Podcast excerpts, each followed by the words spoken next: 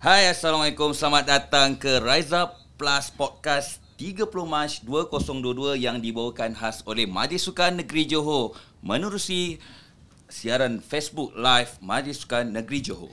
Ya, dan bagi yang terlepas Rise Up Plus Podcast siri 1, ini merupakan program bual bicara bersiri setiap bulan yang akan menggupas topik-topik yang dekat dengan komuniti sukan dan gaya hidup kita.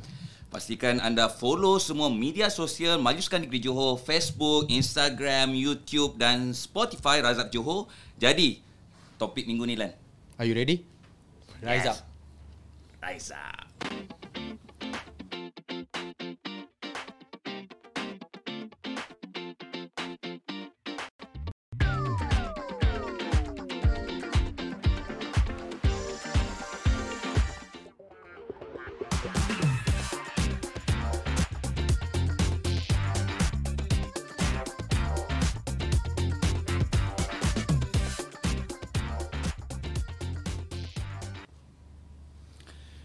Okay, kembali kita ke dalam studio kita, Alan. Studio kita lah. Studio kita lah ni, MSNJ, Rise Up Podcast. Okay, apa yang kita nak bincang hari ni? Oh, banyak benda yang kita nak bincang. Tapi kita fokus kepada apa tajuk yang telah diletakkan dekat skrin kita tadilah.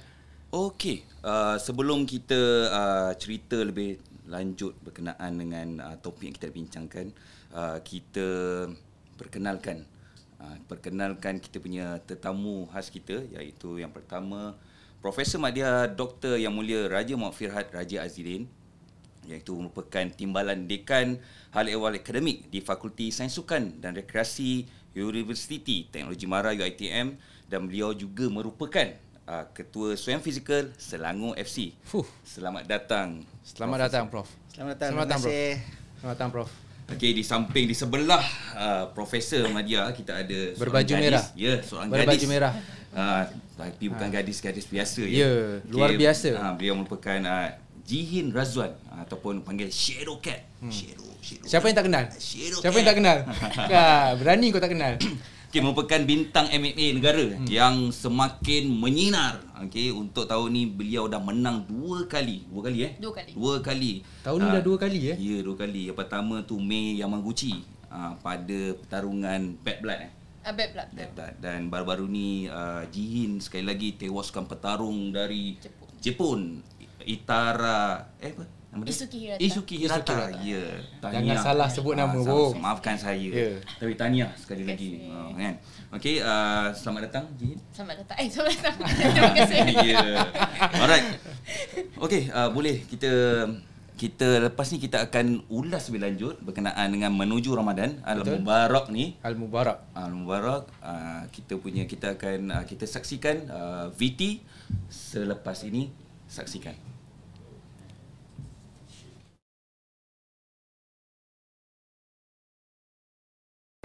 Okey, seminggu apa kali luangkan masa untuk bersenam? Seminggu saya akan luangkan masa bersenam tu dalam 5 hari lah, dalam seminggu tu. Seminggu saya akan buat 6 hari, 1 hari rest. Seminggu dalam 5 hari 1 hari 2 jam. Hari-hari setiap petang. 3-4 hari. 3-4 hari. Seminggu lah. Okey, bulan puasa biasanya ada buat exercise tak? Ada.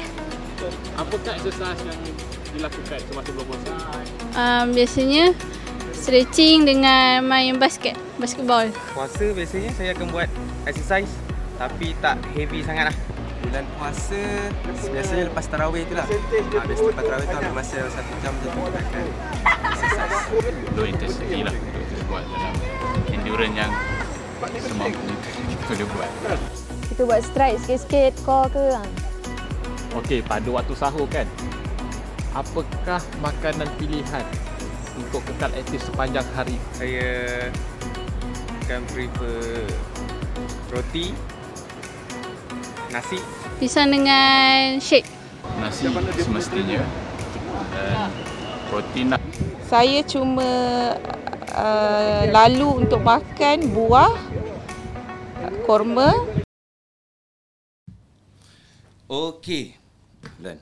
Macam-macam pula dia punya soalan dia, jawapan dia. Aku risau satu je. Dia takut je orang cakap hari bulan puasa buat apa? Saya tak puasa. Aduh, itu risau lah. Itu risau. Nasib baik dia tak ada keluarga yang tu kan. Okay, bersesuaian dengan tajuk kita menuju Ramadan Al-Mubarak, kekal aktif dan produktif. Okey, saya ingin bertanya kepada Profesor. First and foremost. First lah kita bagi dekat kita yang pakar. Yang pakar, kenapa kita ni perlu berlatih dan bersenam walaupun ketika Ramadan? Okey, satu soalan yang baik ya. Tapi sebenarnya kita ni kena berlatih walaupun bukan dalam bulan Ramadan. Kena continue sebenarnya. Senam ni, melakukan physical activity ni adalah satu ibadah juga. Kan, buat di bulan Ramadan ni lagilah banyak ibadah yang kita akan dapat. Dan pada masa yang sama ni di bulan Ramadan ni kita tak makan. So kita definitely dia ada banyak physiological changes yang berlaku dalam badan. Dan jika kita tidak melaksanakan aktiviti fizikal ni, sebenarnya dia sedikit sebanyak boleh mengganggulah kita punya efisiensi badan kita. Kan, bayangkan kalau kita tak bersenam di bulan-bulan biasa, dan kali ni dia dah ada efek dia, dan sekarang ni kita tak bersenam di bulan Ramadan juga, kita tak continue, so dia punya is going to be counterproductive. So untuk kita kekal aktif, untuk kita kekal produktif, kita mesti continue untuk exercise lah. Cuma dia punya dosage dia berbeza sikit. Yang tu penting. So apa yang kita tak nak, kita overdo some of kita punya training program semasa bulan Ramadan yang boleh mendatangkan kemudaratan. Itu yang kita tak nak. Baik-baik kita nak sihat dan dia counterproductive, kita jadi tak sihat dan kita akan jadi tak aktif. Dan pada masa yang sama, saya percayalah kat sini di bulan Ramadan ni is bulan kesederhanaan. So maksudnya bila kita exercise pun dia ada kesederhanaan jugalah. Dan yang paling penting sekali, kalaulah kita dah berlatih, dah setahun kita berlatih, melakukan senaman, bersukan, aktif. So di bulan Ramadan ni inilah satunya bulan yang kita ada masa untuk kita kita consider macam tapering atau fasa transisi. Kita still exercise, kita still berlatih, tapi dengan kesedaran. Tapi bergantung juga pada objektif latihan kita lah. Kalau kita dah biasa, contohnya lah macam Jihan lah contohnya, dia dah biasa Jihan contohlah dia ada competition yang masa bulan Ramadan lepas raya dia competition, so dia tak ada break lah. So akan continue exercise, continue berlatih supaya dia dapat kekal cergas lah. Yalah, maksudnya memang tak ada kebayaan lah. Maksudnya ada orang cakap, kalau bulan puasa ni bersenam memang bahaya ke apa ke, memang tak ada. Dia akan counterproductive jika dosage yang kita berikan untuk senaman tu adalah tidak menepati objektif apa yang kita nak perlukan. Dan jawapan dia. Dan bergantung kepada seseorang itulah. Ada orang dia ada limitasi dia. Contoh orang yang ada diabetes berbeza sikit, orang yang hypertension dia berbeza sikit, kan? Kanak-kanak berbeza sikit. So dia bergantunglah kepada orang tersebut. Betul. Jadi Jihin, macam Prof dah sebut tadi kan. Jadi untuk Jihin rasa bulan Ramadan tu Jihin perlu bersenam ke atau Jihin terus rest je? So pada Jihin macam yang tahun-tahun sebelum ni juga kan, sebab PKP. Lepas tu sekarang pun macam kita punya sports ni macam semakin dah buka. So border pun dah buka apa semua. So memang setiap kali puasa, setiap kali Ramadan memang Jihin akan menjalankan latihan macam seperti biasalah. Tapi macam Jihin cuba macam combat sport kan macam satu sukan yang menggunakan banyak tenaga. Jadi Jihin gunakan tenaga tu mungkin lepas buka puasa ke, ataupun macam untuk strength dengan conditioning Jihin macam training untuk pagi. Lepas tu Jihin rehat sekejap, kerja macam biasa apa semua. Lepas tu malam lepas buka pergi training yang MMA tu lah. So memang kalau macam biasanya kalau macam Jihin ada fight lepas bulan puasa, time raya ke, memang selalu jadi macam tu. Jadi Jihin memang tak boleh nak rest lah untuk bulan puasa tu. Jadi bukan alasan lah Ramadan ni untuk bukan Jihin alasan lah. Sebab kena logik lah. Takkan you tak makan masa sahur kan, tiba-tiba mesti kita ready. Mesti ready makan. Okay, mungkin Jihin, bila masa yang Jihin berlatih tu, apa yang Jihin rasa dari segi mentally, physically macam mana? Apa yang Jihin rasa? So penat ke, tired ke, nak buat, rasa nak give up ke, macam malas ke, ada tak? So actually yang masa seminggu pertama Ramadan tu memang ada lah. Sebab yelah kita baru nak adapt dengan kita punya situation tu kan. Jadi macam kita macam kalau yang bukan bulan puasa, kita kadang-kadang kalau tak ganti puasa tu kita boleh makan kan. Maksudnya sebelum training tu boleh like eat apa, makan yang manci-manci ke apa ke. Lepas tu ini kita boleh makan waktu sahur je. Lepas tu yang throughout the day tu boleh macam buat strength tapi tak boleh buat cardio. Kalau you buat cardio tiba-tiba you penat. Betul. Lepas tu kalau apa ni hydration pun memang salah satu benda yang penting lah bagi Jihin. Betul. Macam kering sangat tengah training kan, rasa macam nak peksan. So kalau macam physically tu ada macam physically tu macam ada macam yalah makin kurang ke, mengurus ke, ada. So actually untuk bulan puasa untuk kan, untuk body weight macam untuk bulan puasa kan, macam Jihin memang bukan tak jaga makan lah, tapi macam Jihin try ambil carbs. Macam bukan bulan puasa, Jihin akan tak ambil carbs langsung. Cari benda lain untuk gantikan lah. Tapi kalau bulan puasa ni Jihin memang ambil carbs. Jadi macam berat pun maintain je. Yalah. Oh okey. So untuk recover yang masa day tu lah, masa hari betul. Yang siang tu lah. Okey. Jadi Prof, saya ada soalan yang agak klinikal sikit lah. Kalau boleh Prof jawab secara klinikal. Soalan dia berbentuk begini, Prof. Apa yang terjadi sebenarnya dalam badan ketika seseorang itu berpuasa di bulan Ramadan? Saya rasa mungkin the first 10 days and then the next 10 days and then 10 days yang last tu, apa terjadi sebenarnya? Oh, ini soalan yang macam soalan Viva masa kita student. Ya, inilah lawak kelakar tu. Lawak kelakar. Okey. Sebenarnya bila puasa ni, bila kita tidak ada makan, kita tak makan a very long time ni, kadang-kadang kita cerita punya benefit lah, physiological benefit dah sebenarnya dengan dalam berpuasa ni. Sebenarnya kita akan reduce kita punya blood glucose kita. Kolesterol kita juga akan reduce. Kalau kita ada hypertension, blood pressure pun juga akan reduce. Triglyceride. So banyak benda yang kalau berlebihan boleh mendatangkan kemudaratan. Apabila Ramadan ni kita berpuasa ni, dia boleh menurunkan semua benda-benda yang itulah. So which is good. Benda sebenarnya dia tak ada in terms of physiological, dia lebih banyak kepada kebaikan daripada keburukan.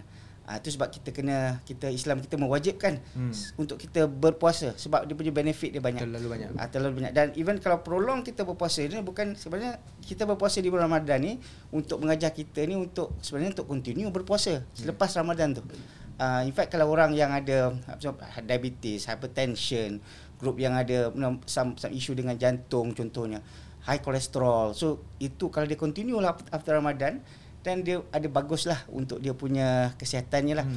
Dan cuma pada masa yang sama, kalau di bulan Ramadan kita sendiri yang biasa ni macam Jihin exercise dan dia stop. So dia ada efek yang kita panggil tema dia detraining. Effect of detraining. Apa kesan dia? Kesan dia contoh kalau jantung kita ni dulu kita very efficient. Vertical jantung kita besar sebab kita selalu bersenam dan kita stop. Lepas 4 hingga 12 hari pun kita dah nampak ada penurunan dalam kapasiti jantung kita untuk bekerja secara efektif. Kita punya muscle fiber type kita yang fast twitch untuk pergerakan eksplosif tu pun akan berkurangan. So kita akan lebih slower. Kita punya blood volume kita akan rendah. Mitokondria, sel yang diguna untuk membawa oksigen kepada working muscle kita juga akan affected.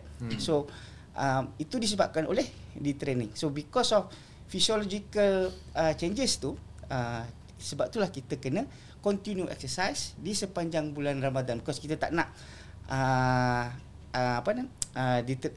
physiological changes yang boleh mendatangkan negative impact kepada badan kita ni untuk terjadi pada kita lah. Cuma yang saya sebutkan tadi, nanti kita akan discuss in detail exercise apa yang paling sesuai. Macam Jihin cakap tadi, yang dia exercise, dia buat latihan bebanan, which is good, bagus. Betul. Dia tahu cardio tu ada certain time yang dia nak buat cardio sebab dia tahu kalau dia buat pada siang hari, dia memang tak boleh cope dengan demand yang tinggi dan mungkin boleh mendatangkan kecederaan. Betul. Dan itulah yang penting lah. So senaman apa yang sesuai sebenarnya boleh kita lakukan di bulan Ramadan. Okey, rentetan daripada Prof cakap tadi. Rentetan.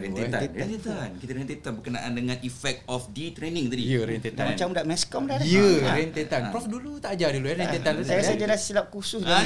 Untuk makluman semua penonton di rumah, Prof merupakan antara sifu kita berdua. Yeah, kan? Dia yang mengajar, dia nampak kita dulu 10-12 tahun lepas.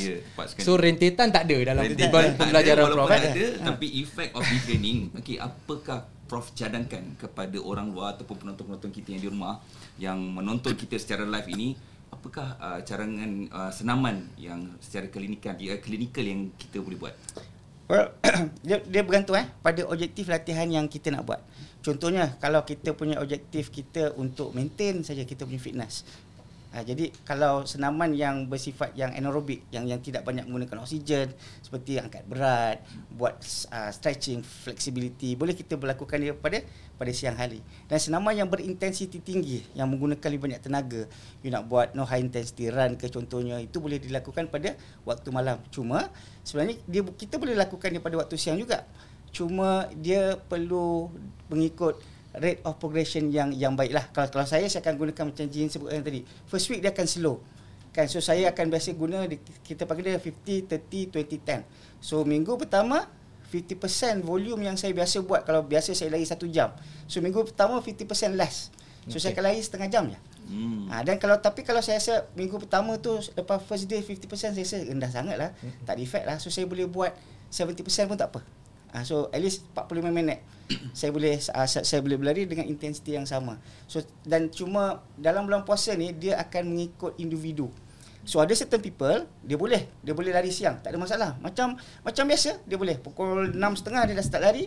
7 suku dia tunggu, dia dah stop dan dia nak tunggu untuk waktu berbuka. Dia boleh buat. Ada yang tak boleh buat langsung. So dan dia mengikut individu lah. Cuma saya cuba nak sarankanlah sebenarnya it's good sebenarnya untuk bermula berlatih ni sebelum bulan Ramadan tu supaya you sendiri ada rasa. Mungkin hari ni you makan sikit dan petang tu you start lari, you rasa boleh lah. Rasa macam okey je. Dan you biasa dan untuk kita memastikan kita sentiasa biasa dengan exercise tu dan kekerapan berlatih tu kenalah. Konsistensi tu. So maksudnya sebelum tu nak kena bersenam lah. Ya, betul. Especially macam Jihin contoh kalau ada competition dia hari raya. So dia tahu dia memang tak ada raya, bulan puasa training macam biasa. Sebelum tu dia kena biasakan dah. So mungkin 2 kali seminggu tu dia dah start training dalam keadaan yang dia sedang berpuasa. Supaya masa masuk bulan puasa dia dah biasa.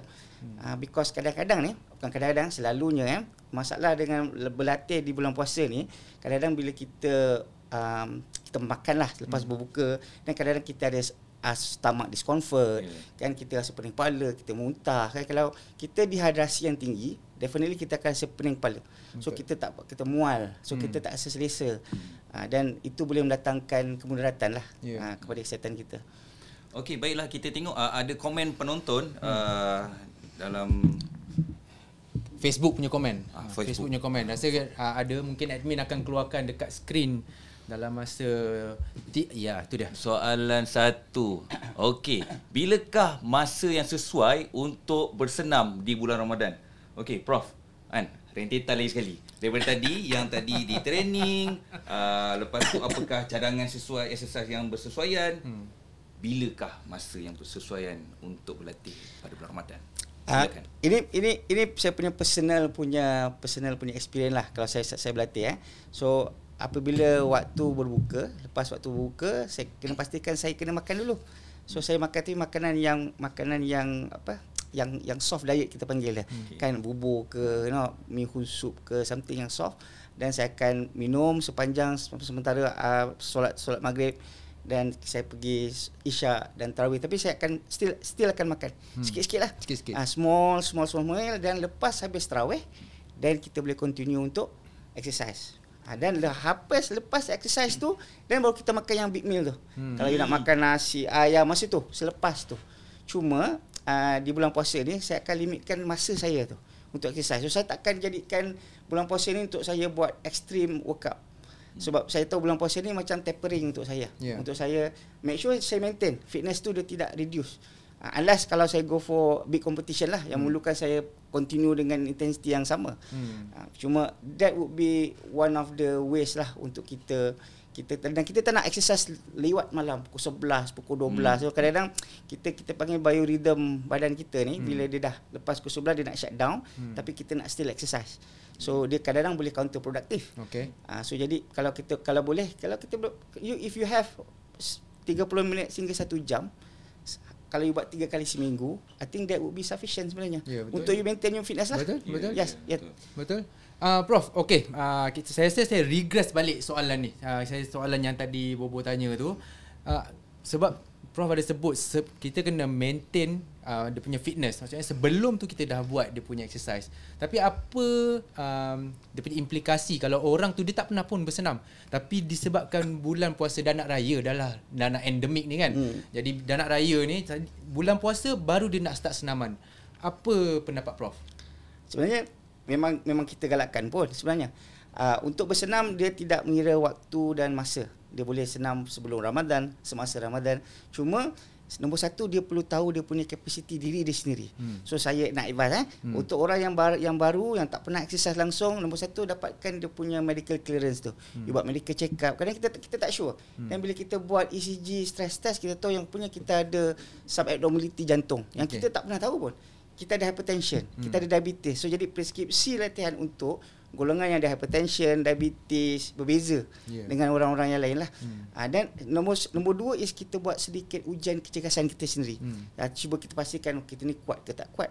Dalam masa, kalau kita boleh time dalam 10 minit, 5 minit ke berapa kilometer saya boleh cover. Just untuk kita sini tak perlu buat ujian yang macam 2.4 ke blip test yang terlampau teknikal. Just simple untuk kita tahu yang dalam 10 minit saya boleh cover dalam 2 kilometer je. Kan? Contohnya lah. So jadi dan kita tahu kapasiti diri kita, dan pada masa sama bila kita bersenam ni kita pastikan kita tahu dia punya cara kita nak tahu intensiti latihan tu. Kita kena gunakan heart rate contohnya. Untuk kita monitor kita punya progress tu. Itu penting lah sebab kita tak nak kita berlatih tapi kita tidak tahu macam mana nak ambil heart rate. Kita tak tahu kita ni kapasiti badan kita, so boleh mendatangkan keberatan lah. Sebab nanti kadang orang yang baru start ni dia seronok kan, dia seronok tapi dia because of dia pergi dan dia overdo, dan lama-lama dia sakit belakang, sakit kaki, atau dia dapat komplikasi menyebabkan dia terus berhenti bersenam dalam bulan Ramadan kan. Okey, terima kasih Prof. Okey, dari tadi terus macam kan. So kita bagi pula dekat kita punya shadow cat. Okay, Jin. Saya nak buat tapi lambat lah. Sekali. Okay, Jin. Okay, tadi Prof ada ceritakan cadangan senaman, ada cerita bila masa yang bersesuaian. Pada Jin, bilakah masa yang Jin rasa paling sesuai ataupun ikut masa Jin? Mungkin Jin boleh ceritakan lah. So, sebab macam untuk bulan Ramadan ni kita punya waktu tidur ni macam kurang. Jadi kita kena ibadah, sahur, semua kita akan kena cari masa lah untuk tidur tu. Mungkin untuk Jihin, mungkin sebelum sahur tu kalau orang rajin ataupun berani boleh keluar, orang mungkin boleh buat stretching ke, lari kat treadmill ke apa ke sebelum sahur tu. Lepas tu sahur boleh makan. So you boleh manage you punya time sendirilah. Kalau macam Jihin mungkin akan sebelum sahur tu Jin buat stretching, treadmill macam tu. It depends on the day. So sahur, lepas tu throughout the day mungkin kalau macam pagi tu Jin ada buat strength training, yang lepas sahur tu sebab kita ada tenaga daripada makan sahur tu kan. Jadi throughout the day kita boleh macam continue kita punya daily life tu macam biasa sebab kita tak banyak guna tenaga. Kita tak payah nak lari apa semua kan. Jadi macam lepas kerja Jin akan pergi gym. So biasanya kalau pergi gym tu Jin akan rehat sekejap. Ambil masa untuk tidur sekejap ke macam tu. Lepas tu buka, makan sikit macam Prof cakap tu, makan sikit. Lepas tu at the same time Jihin training juga. So macam dekat sini ni kita kena macam untuk Jihin kena sacrifice satu benda lah, iaitu tidur lah. Macam tu kalau macam untuk orang biasa tu mungkin diorang boleh buat biasa-biasa je lah, macam sebelum buka ke selepas sahur macam tu. Tapi masa puasa ni pun ada gerbak-gerbuk juga. Ada gerbak-gerbuk jugalah. Memang tak ada ras langsung. Berapa jam tu Jin? Asal yang gerbak-gerbuk. Gerbak-gerbuk tu biasanya Jihin 3 jam lah. Tapi kalau puasa tu memang macam ada diberikan kelonggaran macam Jihin puasa tak apa, Jihin boleh skip yang ni. Macam tu. Anak kelati. Sebenarnya bagus tu. Sebenarnya kalau macam atlet practice shooting macam Jihin ya. So time ni lah dia boleh fokus dekat dia punya weaknesses dia. Contohlah dia ada banyak komponen dalam kecergasan MMA ni. So ada satu komponen tu yang Jihin mungkin ada kekurangan. Mungkin eksplosif, kaki kiri lah contohnya, tendangan. Yang tu boleh fokus. Yang lain boleh maintain, fokus yang kelemahan tu. So then lepas Ramadan dan dia boleh dia dah bagus lah. Macam yang Prof cakap tadi lah, kesederhanaan untuk maintainkan apa yang sedia ada kan. Ya, betul. Alright, okay, untuk penonton di rumah, kita ada VT yang kedua, iaitu tips daripada pakar pemakanan kita. Jadi kita saksikan.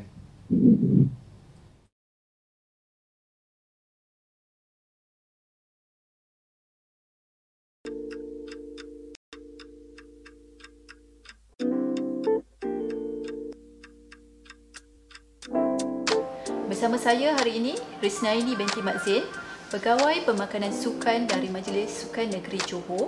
Berikut merupakan tips-tips yang boleh diamalkan ketika bersahur. Tips yang pertama adalah melewatkan waktu bersahur.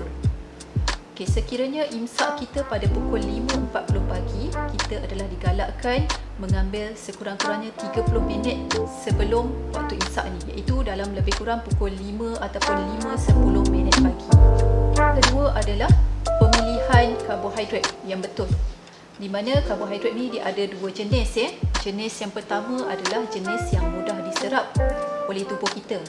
Okey, jenis ini apabila kita makan, dia akan menaikkan gula darah kita dengan cepat. Oleh itu kita akan rasa bertenaga. Okey, tetapi keburukan dia, kita kenyang dalam tempoh masa yang sekejap saja, lebih kurang 1 atau 2 jam sahaja. Okey, selepas pada tu kita akan rasa lapar balik semulalah. Okey, karbohidrat yang jenis kedua adalah jenis yang lambat diserap, di mana karbohidrat ini apabila kita makan, kita akan dapat bekalan tenaga dalam tempoh masa yang panjang, lebih kurang 4 hingga 5 jam lah. Okay, tips yang ketiga, kita digalakkan untuk mengambil buah-buahan sebanyak 2 hidangan sehari. Contoh satu hidangan termasuklah 1 biji apel, 1 biji lai, 1 potong nanas, 1 potong tembikai, dan pengambilan sebanyak 3 hidangan sayur-sayuran satu hari. Kalau ulam-ulaman satu cawan dikategorikan sebagai satu hidangan. Okay, semasa bersahur, kita perlu memasukkan juga buah-buahan dan sayur-sayuran ini supaya kita mendapat bekalan serat dan juga vitamin serta mineral yang diperlukan tubuh badan kita. Tips yang keempat adalah pengambilan air kosong. Kita digalakkan untuk mengambil sehingga 8 gelas sehari air kosong. Okay, pengambilan air kosong ini dapat membantu kita daripada merasa keletihan melampau sewaktu berpuasa di siang hari. Tips yang kelima adalah dengan mengelakkan minuman berkafein, kerana kafein ini akan mempercepatkan kehilangan air daripada badan kita. Okay, tips yang keenam adalah dengan menghadkan pengambilan makanan-makanan yang masin.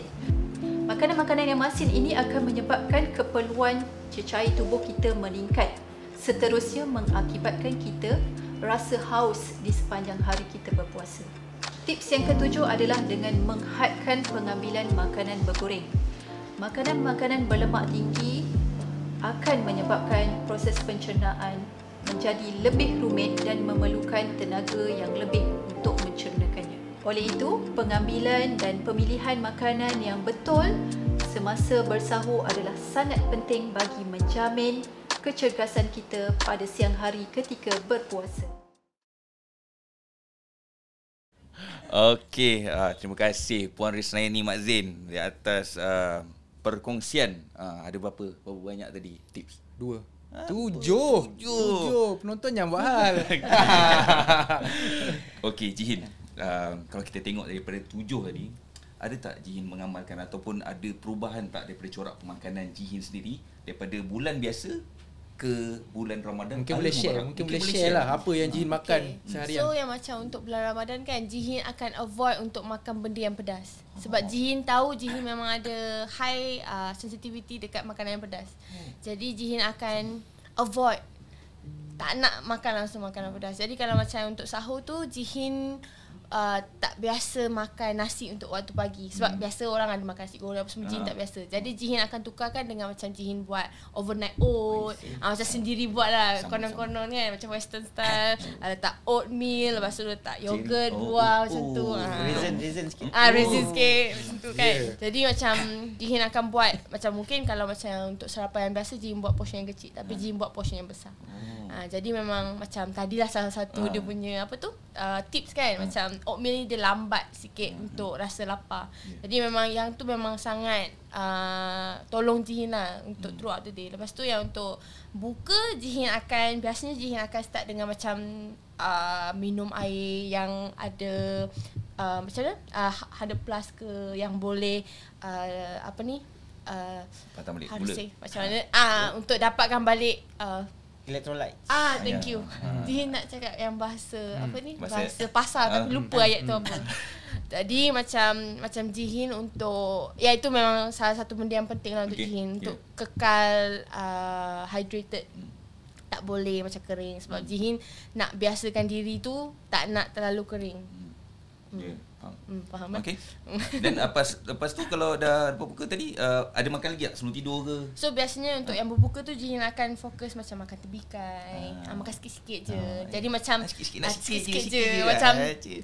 Macam Jihin dah terbiasa sebelum puasa pun Jihin dah terbiasa training dengan perut yang kosong. Jadi untuk training lepas buka puasa dengan perut yang kosong bukan satu masalah untuk Jihin lah, sebab Jihin dah terbiasa dengan benda tu.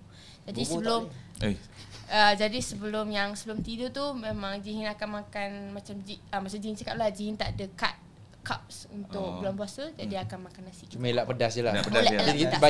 Banyak persamaan. Banyak persamaan. Saya banyak pedas. Saya suka tomato. Kan? Memang tak ada pedas je. Tapi Jihin lepas sebelum training lepas training tu dan Jihin makan yang big meal, betul?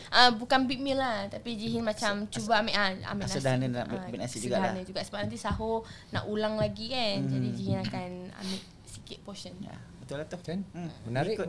Ni tips ni ataupun dia punya corak pemakanan daripada champion tau. Champion dia bukan orang kata bukan kaling-kaling lah.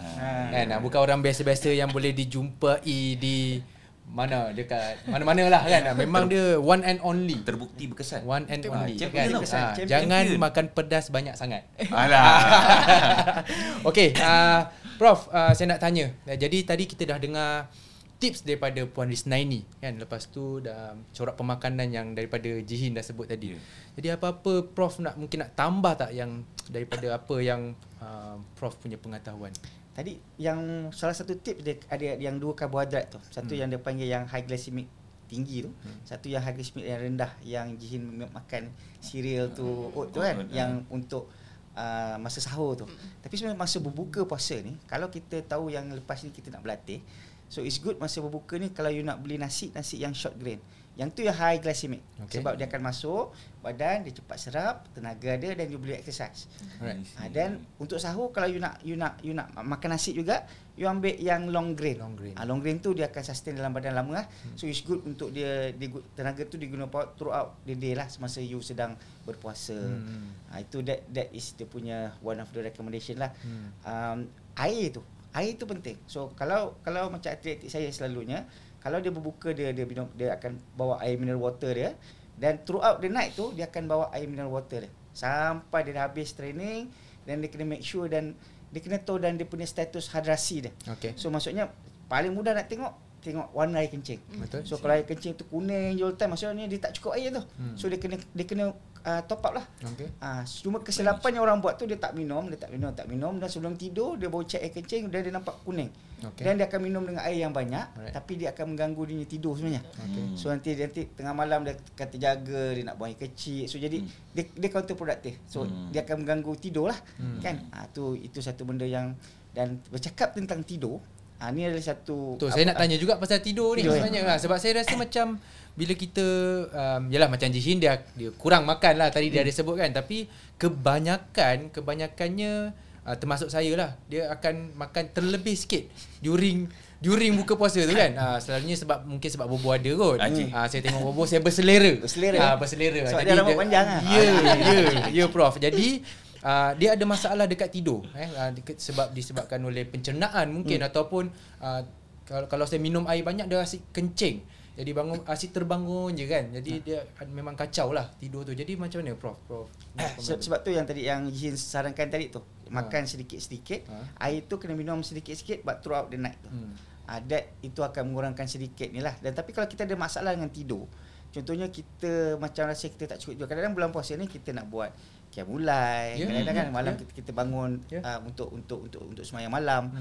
Dan pada masa yang sama, kalau di waktu siang ni saya boleh sarankan untuk kita buat macam power nap lah, antara 30 minit hingga 1 jam dia punya power nap. Tapi dia berbeza ada orang yang mungkin selepas setengah jam dia bangun dia grogi, dia rasa tak boleh ada yang 20 minit dia rasa dia bangun fresh. So itu yang sebab setiap orang dia punya rapid eye movement dia berbeza. So yang tu kena kita sendirilah. Macam saya kena buat, saya kena half an hour max. So kalau saya lebih daripada setengah jam, saya bangun saya akan grogi. Saya rasa macam dia dah sleep cycle tu dia dah berubah maksudnya. So less than 30 minutes baik untuk saya. Ada kawan rakan-rakan saya mungkin dia perlukan 40 minit. Ada yang 20 minit dah cukup. So dia bergantunglah. Tapi sleep nap untuk masa tengah hari tu sangat sesuai lah untuk kita cover balik kita punya sleep deprivation kita masa siang malam tu lah. Okay. Cantik.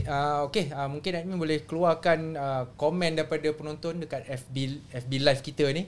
Mana tahu ada komen lain mungkin admin. Soalan kedua kita.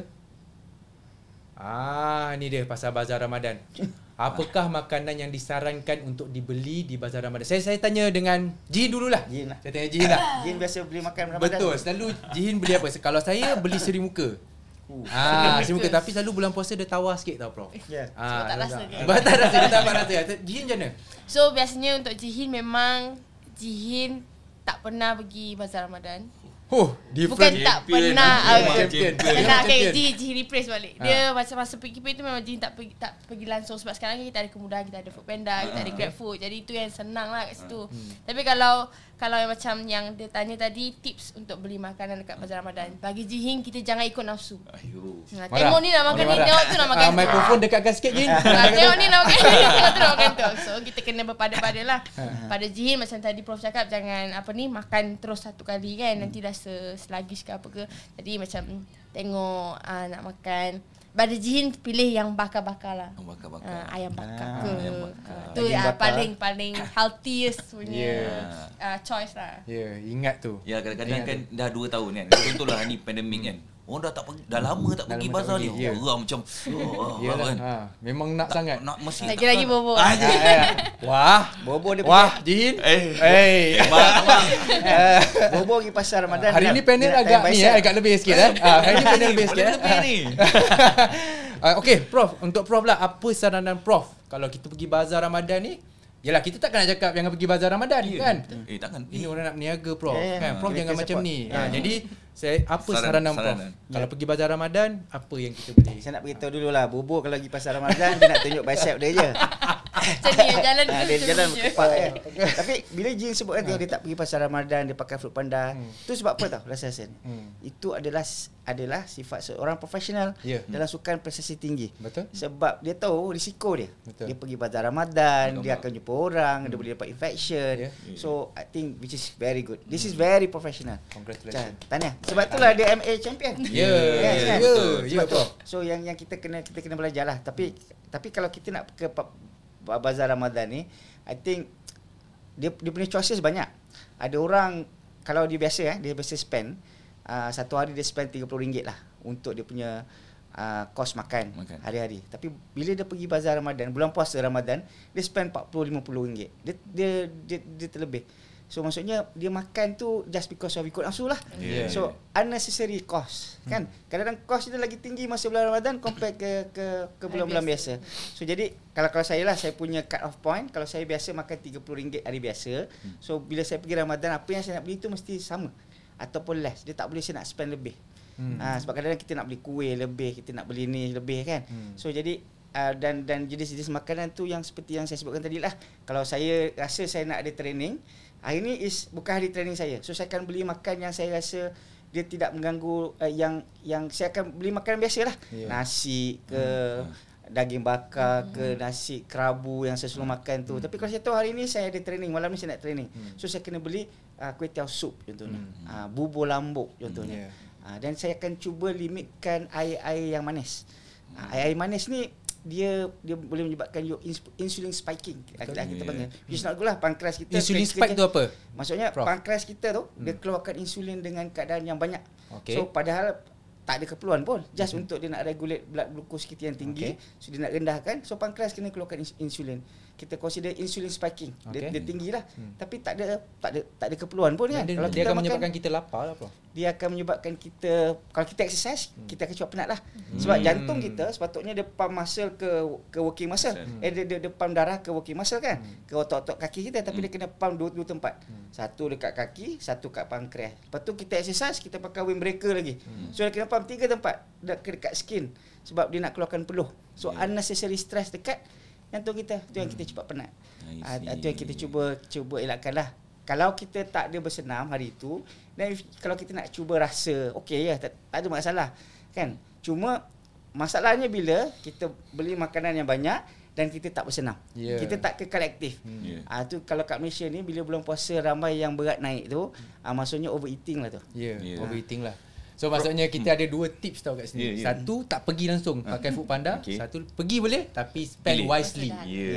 Sebesar dana. So Jihin selalunya ada macam experience kan, macam kawan-kawan Jihin macam diorang selalu sebut nama.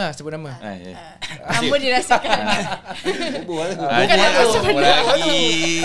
So masa diorang pergi bazar, macam diorang nampak kuih ni memang nampak cantik, mungkin sedap, tapi bila rasa tak sedap, lepas tu bazir, lepas tu menyesal, lepas tu cakap kenapalah aku beli ni, lepas tu dosa kering lagi. Macam tu. So biasanya kita kena bersendahan lah. Dan dia ada risiko dia, risk. Especially kalau nak berniaga, especially yang peniaga di bazar Ramadan lah. Saya harap siapa-siapa yang berniaga ni make sure makanan tu yang diberi tu kualiti, yang tidak busuk. So kadang-kadang itu risiko dia. Kalau kadang kita makan dan kita sakit perut, so because of kualiti dia tidak dijaga.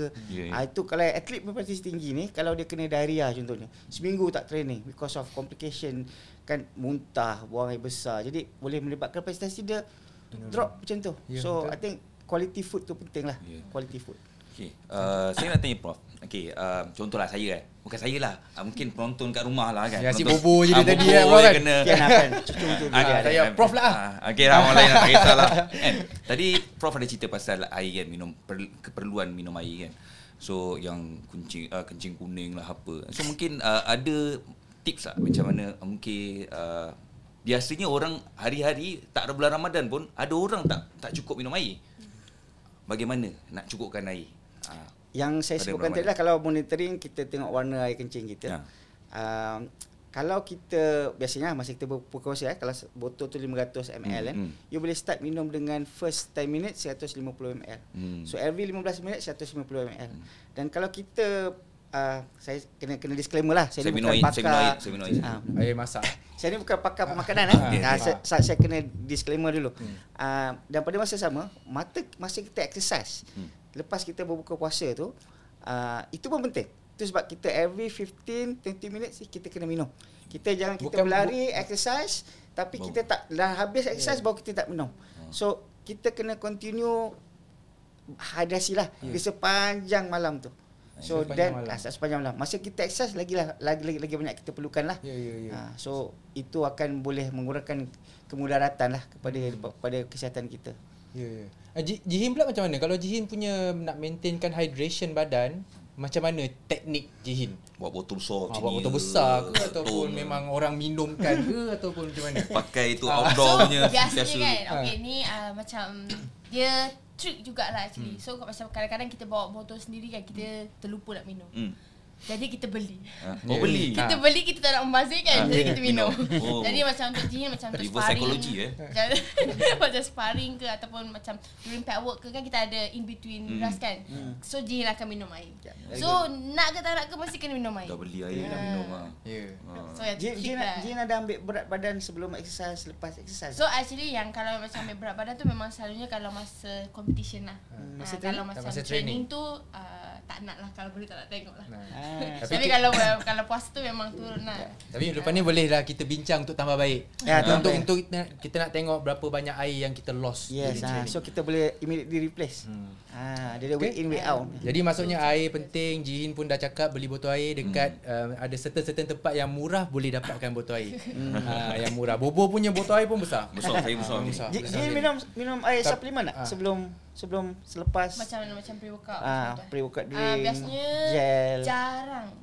Gel pun tak ada. Jihin memang kalau yang untuk suplemen tu memang Jihin ambil B12 dengan fish oil je. Okay. Alright. Saya rasa kita boleh baca lagi komen di Facebook, mungkin admin boleh keluarkan soalan last.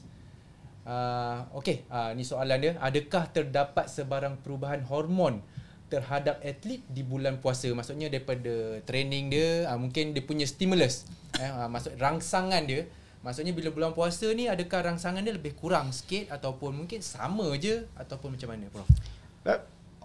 Hormon, kalau kita sebut hormon, kalau kita dalam keadaan starving lah, contohnya ada kemungkinan besar lah dia ada pengurangan dari segi kapasiti ataupun dia punya jumlah besar hormon tersebut lah. Contoh adrenalin contohnya lah. Exercise yang kalau kita exercise dia akan keluar.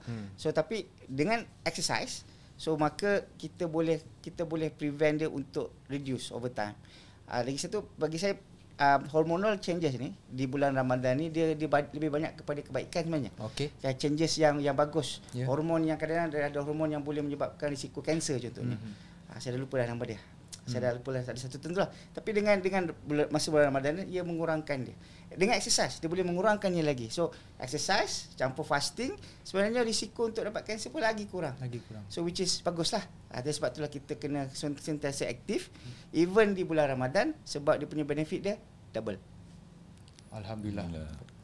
Terkedu dengan kan, sebab yalah benda jarang puasa. Ada sebulan setahun sebulan. Jarang puasa sebulan. Setahun sekali okey. Prof nak attack Prof. Jangan attack Prof. Alright. Jadi kita nak ingatkan dua penonton kat rumah, kita boleh saksikan live kita punya podcast ni di Majlis Sukan Negeri Johor ataupun Rise Up Johor di FB Live. So maksudnya bolehlah tengok lagi. Lepas ni lah lepas ni kita boleh dengarkan juga di Spotify. Yeah. Okey. So jadi teruskan bersama-sama kami. Alright, apa tadi cakap? Okey, mungkin saya terus tanya pada Jihin lah. Jihin, sebagai seorang atlet ni, memang Jihin dah cakap tadi dia memang tak menjadi penghalang, betul tak? Tapi apa yang buatkan Jihin during bulan puasa ni drive untuk terus bersenam, terus nak maintainkan fizikal atau mungkin nak improvekan performance? Apa yang Jihin rasakan? Yang terus. So pada Jihin, yang berbeza waktu bulan puasa ni, sebab kita berpuasa lah. Tapi macam benda yang puasa ni actually benda yang bukan sekarang pun dah terkenal, walaupun bukan non-Muslim pun diorang panggil apa, intermittent puasa. Intermittent fasting. Jadi macam diorang dah terbiasakan benda tu. Jadi macam pada Jihin, mungkin sebab Jihin dah aktif sebelum Ramadan, jadi Jihin untuk throughout the day, untuk hari Ramadan tu memang tak ada beza apa-apa lah. Lepas tu yang macam bila kita tak makan kan, kita punya macam mana energy drive tu pada Jihin lah, macam buat lagi fokus. Bila kita kenyang, kita rasa macam malas. Lepas tu delay kejap lah. Tapi bila kita bulan puasa ni, kita cuba untuk packkan kita punya masa. Kita tahu kita nak kejarkan masa tu, jadi kita akan more fokus lah untuk buat apa yang kita nak buat tu. Prof, macam mana? Ayat dia best tu, yang ayat fokus tu. Sebenarnya fokus tu, fasting Ramadan dengan enhancement psychological tu sangat baik. Betul. Itu sebab kita orang Islam ni, kita ni tak boleh, kalau kita puasa bukan kita hanya tahan lapar dan dahaga saja, tapi kena menghindarkan diri dan melakukan perkara-perkara yang membatalkan puasa. So dan kalau kita pergi baca Quran, kita pergi berzikir, kita pergi sembahyang kat masjid, so all these good thing, psychological well-being kita pun better, dan then we are likely to be more focused. Dia ada banyak kajian, ada kajian-kajian yang menunjukkan dengan bulan Ramadan puasa boleh mendatangkan additional stress. So saya pernah ingat lagi masa saya di masa saya buat master saya dululah. So ada, tapi cuma kalau kita baca research-research yang macam tu, kita tengok dia punya subjek dia semua adalah non-Muslim. Dia puasa sebab dia mak saleh, dan tiba-tiba dia kena puasa, and then dia akan rasa physical dia nampak changes, tapi psychological dia stress. So tak kenalah. Tapi kalau sebenarnya Kalau kita berpuasa dan kita solat, kita semayang all the time, dan sebenarnya psychological kita akan jadi lebih relax, kita lebih fokus. Jihan akan rasa this is the time untuk you apa musabah diri, and then lebih determination yang tinggi, lagi fokus untuk kekal jadi juara, continue to be champion, future champion. Teruskan lagi. Oh, dahsyat lah. Macam lah. Tapi kalau tadi tu Jihin cerita pasal dia kan, dia apa tadi penghalang berlatih atau tak. Kalau Prof sendiri berlatih tak? Berlatih. Macam tembak balik. Okey. Saya tamatkan. Macam pergi je.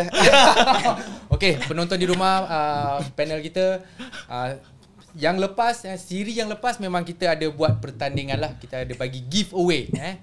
Dan sesiapa yang menang ni, dia bagi jawapan yang cepat dan tepat. Alright? Jadi saya rasa admin boleh keluarkan senarai pemenang giveaway kita yang sebelum ni. Tepuk. Alright, ini giveaway dia. Jadi saya sebutkan nama. So pemenang akan mendapat baju Rise Up Johor ni. Alright?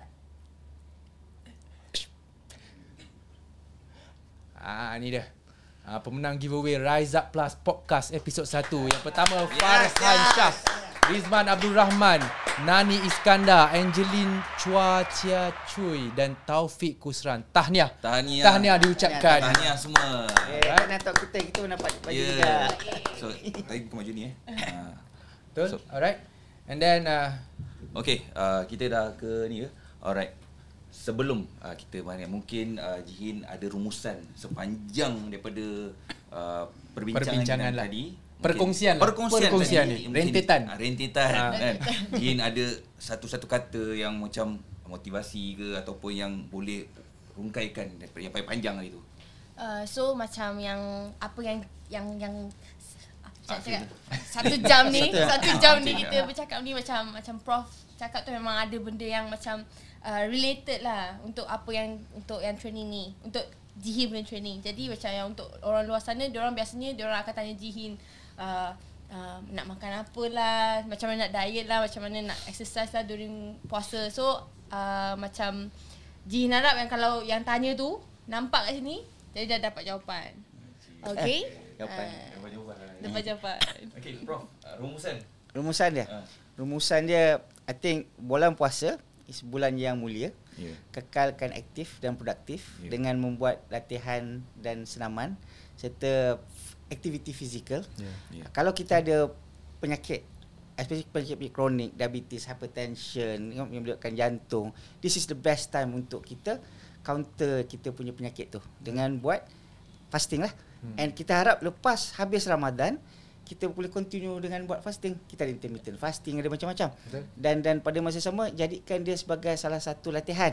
Kita bersenam dalam keadaan yang kita fasting, dan dengan latihan ini menyebabkan kita lebih fokus, lebih determined untuk kita continue kita punya high quality of life kita. Insya-Allah. Baik. Tapi dulu saya nak minta maaf lah tadi kalau saya macam nak try tadi. Saya minta maaf lah bro. Push up 50 ni. Okey. Dah try waktu minta maaf. Okey. Dah lebih lah. Okey, saya rasa saya kena bacakan soalan. Jadi kita pada siri yang kedua ni, kita memang ada bagi giveaway jugalah untuk penonton-penonton di rumah. Jadi siapa yang mendengar dapat info, boleh terus bagikan jawapan kepada 3 soalan yang dipaparkan di kaca skrin anda. Jawab laju-laju dan betul. Cadangan pengambilan air ketika Ramadan, dan makanan yang perlu dielakkan ketika Ramadan, jenis senaman dan waktu yang sesuai untuk bersenam ketika Ramadan, bukan Syakban. Ramadan. Alright. Jadi jawab laju-laju dan tolong jawab di DM, bukan komen dekat bahagian komen tu. DM sendiri Majlis Sukan Negeri Johor. Pantas. Dengan pantas. Jawapan yang meletup, explosive power. Saya bagi ni sikit jawapan tadi. Kalau makanan yang dielakkan tadi ialah pedas. Pedas tu saya dengan Jihin. Nampak at least ada persamaan kat situ. DM tu apa DM? Direct message. Direct message, Prof. tak tahu. Tak apa. Old school. Tak. Yang tu dia baru buat semalam. Ayat tu. Baru lagi. Alright. Kalau kita dah tak ada apa-apa lagi, kita dah di penghujung rancangan. Yeah. Okay, terima kasih. Sedih. Kepada baru nak buat kucing sikit. Terima kasih kepada Profesor Madya Doktor Yang Mulia Raja Firhad Raja Azidin dan Jihin Radzuan okay, datang. Betul? Ada, saya rasa datang jauh ni. Untuk makluman, Prof datang semata-mata.